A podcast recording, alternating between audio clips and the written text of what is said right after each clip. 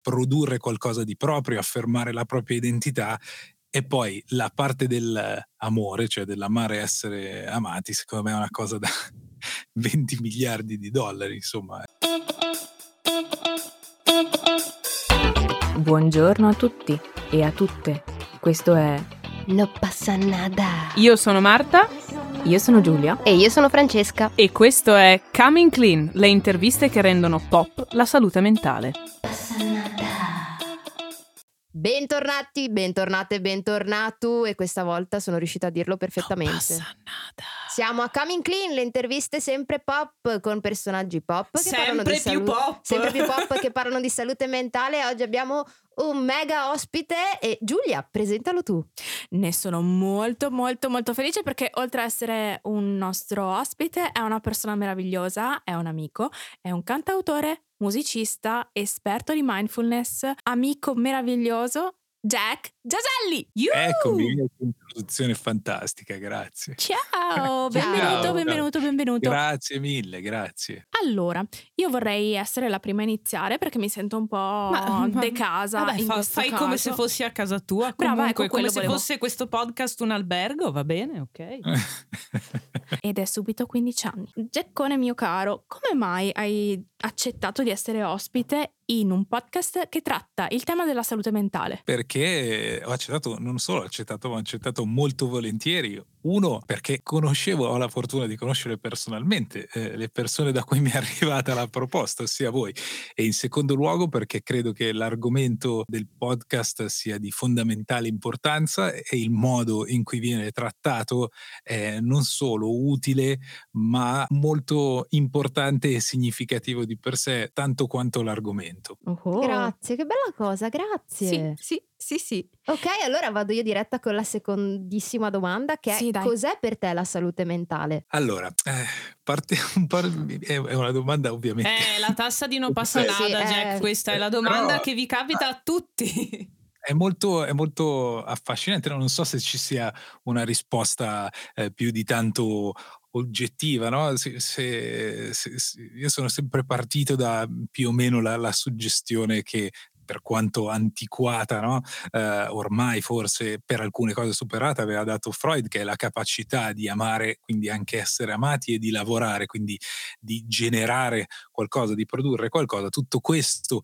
ovviamente implica anche la possibilità di stare in contesti sociali in modo equilibrato e una percezione di sé che non debba farsi troppo sentire né nel bene né nel male. No? Credo che possa essere questo la- la- l'essere in buona salute mentale o quantomeno spesso possa essere anche in alcuni casi l'assenza di, di- di- di un grande disagio, ma non solo, non è solo eh, il- l'essere senza alcuni tipi di problemi, ma anche l'essere in grado di affrontare la vita con una certa stabilità, appunto produrre qualcosa di proprio, affermare la propria identità e poi la parte dell'amore, cioè dell'amare essere amati, secondo me è una cosa da 20 miliardi di dollari, insomma, è, è- è un bel pezzo importante di questo argomento. Decisamente. Beh, hai- hai decisamente. dato una delle risposte più esaustive che In abbiamo mai assoluto. Se ci fosse la nostra SMM Anna direbbe facciamo una storia in evidenza. sì,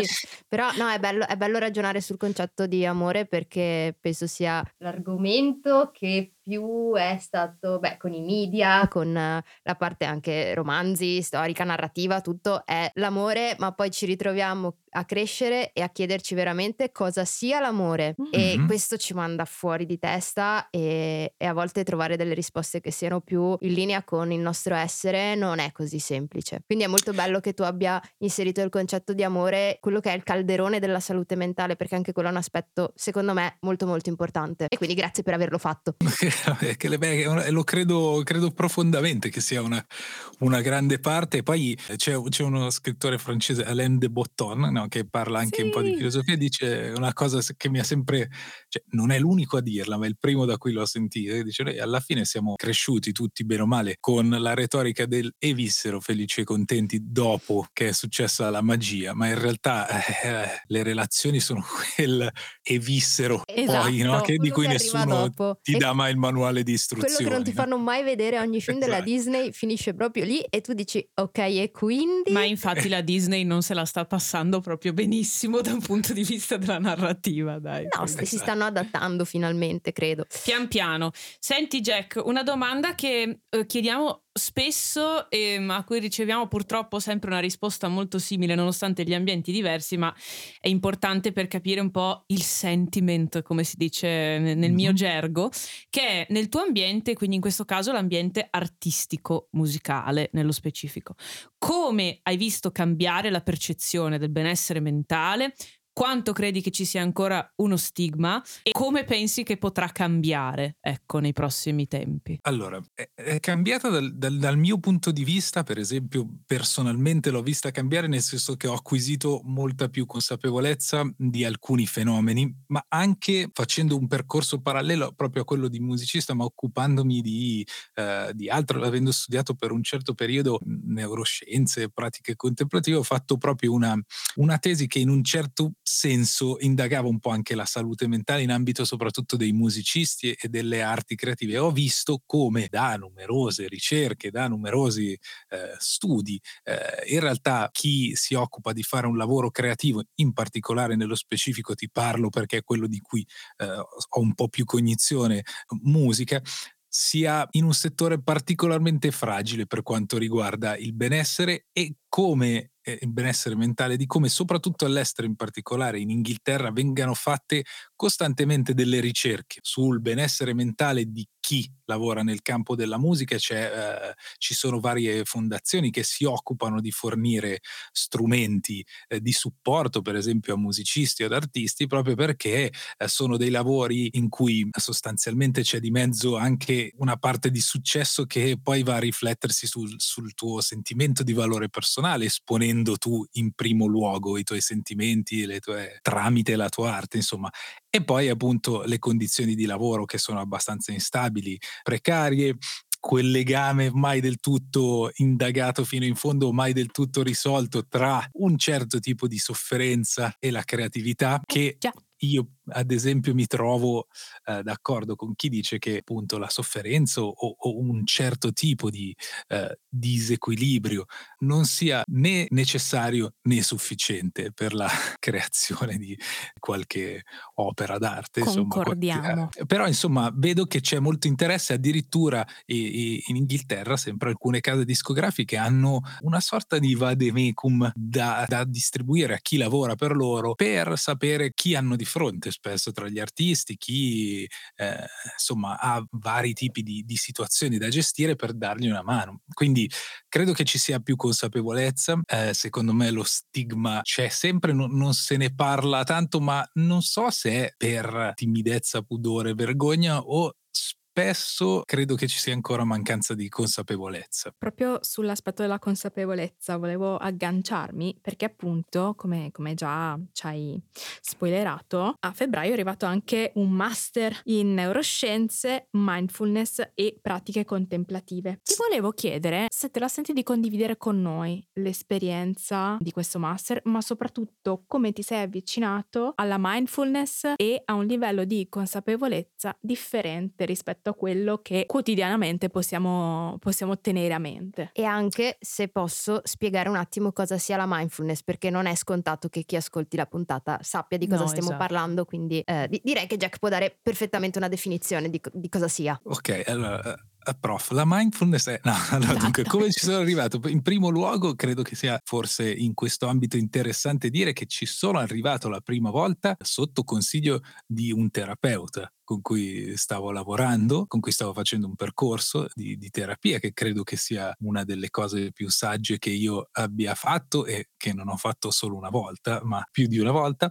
E mi è stato consigliato di provare a frequentare anche nel frattempo un MBSR, che sono questi Oh, percorsi sì. di otto settimane che è Mindfulness Based Stress Reductions, ossia un po' quello che ha dato eh, il fondamento, il nome alla, alla mindfulness. no? Sono questi percor- esatto, nati da John Kabat-Zinn, biologo molecolare, siamo eh, a Boston più o meno nel 78 in univers- ambito universitario e si iniziano a trattare alcuni pazienti di dolore cronico, dipendenze forti, per cui gli altri reparti di medicina dell'università ormai avevano poco fa- eh, da fare per loro.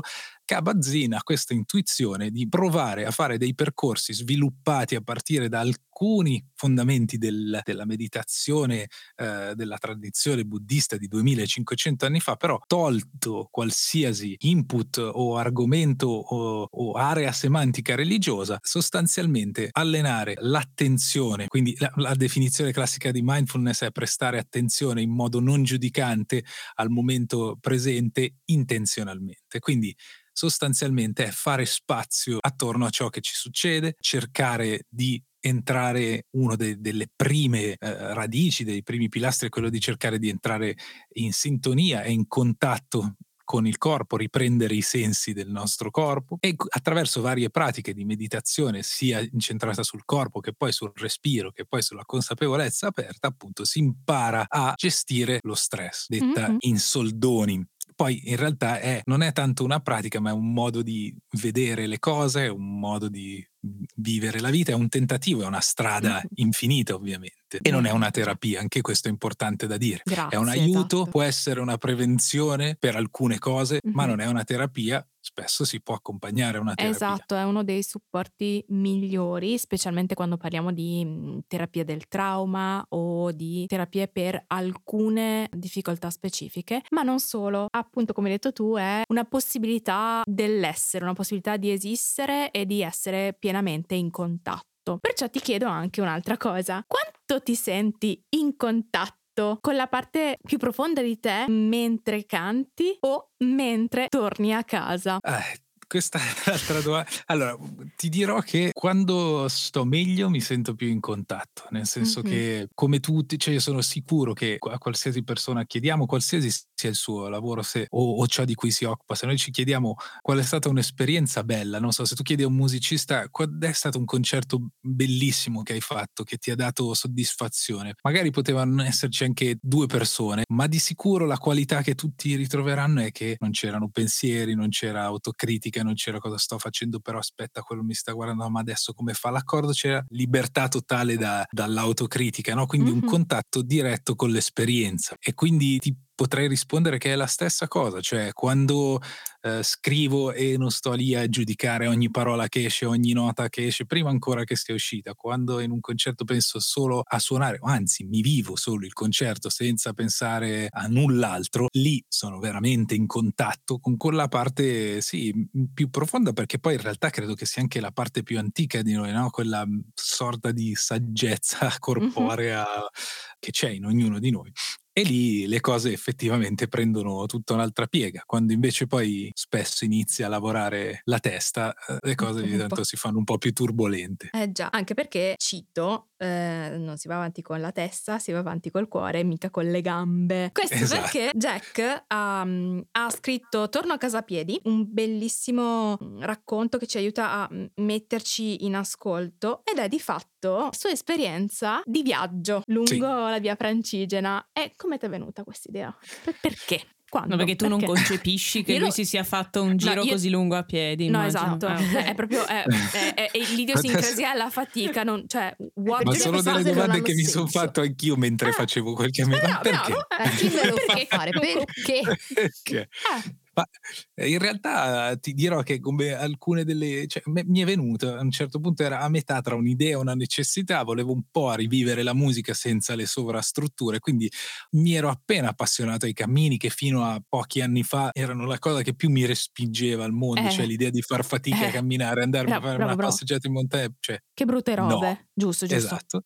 E invece poi quasi per caso è successo che ho scoperto questo mondo e ho deciso di fare un tour a piedi partendo da Milano Milano e arrivando a Roma eh, con uno zaino e una chitarra e suonando un giorno sì e un giorno no. Quindi ho seguito la via Francigena, lo, sono arrivato da Milano a Pavia a piedi, da lì sempre a piedi ho preso la Francigena e sono arrivato fino a Roma, sono stati circa con le varie deviazioni 800 eh, chilometri. Comodi, eh, comodi. comodi vari, vari, concerti ed è stata ovviamente una grande esperienza che mi ha portato a, a conoscere realtà che se no non avrei mai, mai nella vita conosciuto e mi ha portato anche di nuovo a riprendere il contatto con la mindfulness perché, mm. e con la meditazione perché ho, fatto, ho voluto fare tappa facendo una piccola deviazione anche a Pomaia all'istituto L'Amazon K che è un istituto di studi buddisti, eh, buddismo tibetano, mahayana e lì ho scoperto che facevano appunto questo master eh, e quando poi mi sono ritrovato chiuso in casa come tutti noi per un paio d'anni ho detto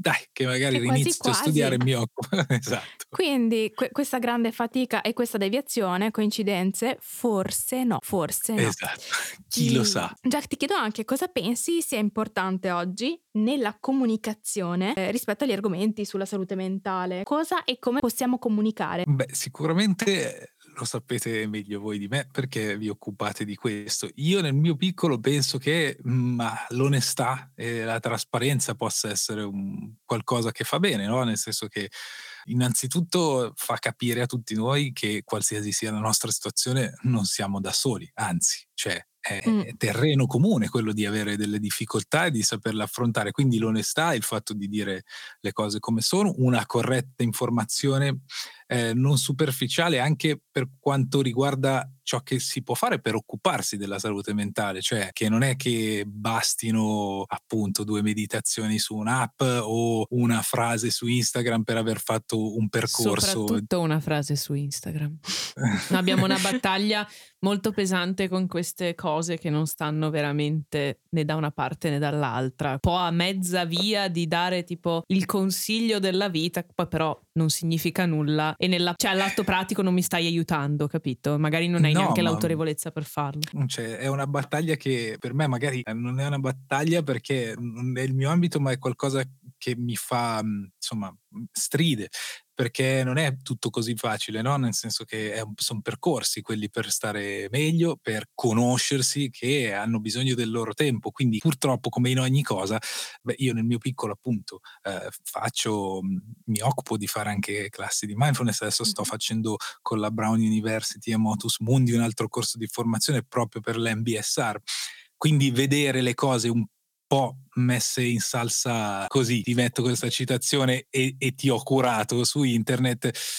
Capisco che anche da parte di tutti ci sia il desiderio bellissimo di vedere due poste e capire il senso della vita, però se, se, dobbiamo essere onesti i percorsi sono un po' più articolati, un po' più seri, quindi anche da questa parte l'onestà è credo fondamentale. Grazie infinite, davvero. Grazie per essere Grazie stato tu così onesto e aperto e, e fuori dall'universo della colpa e del giudizio. Grazie, ti stavo lasciando l'assist, ma non sapevo se l'avresti preso. Jack, grazie davvero. Grazie a voi. Vi eh, aspettiamo sempre. Grazie per tutto quello che hai detto perché è stato un momento prezioso quindi... e formativo. E speriamo yes. lo sia stato anche per tutti i nostri fans. Ascoltateci sempre qui su No Passa Nada Coming Clean, le interviste pop per la salute mentale. E ascoltatevi anche le canzoni di Giaselli perché meritano. Ciao. Ciao. Ciao ciao. ciao. Coming Clean è un format originale No Passa Nada, scritto, ideato e prodotto da No Passa Nada, grazie all'aiuto dello studio di registrazione Nectam di Montecchio Maggiore e al supporto non condizionato di Lundbeck Italia. Seguici su tutti i social e continua ad ascoltarci.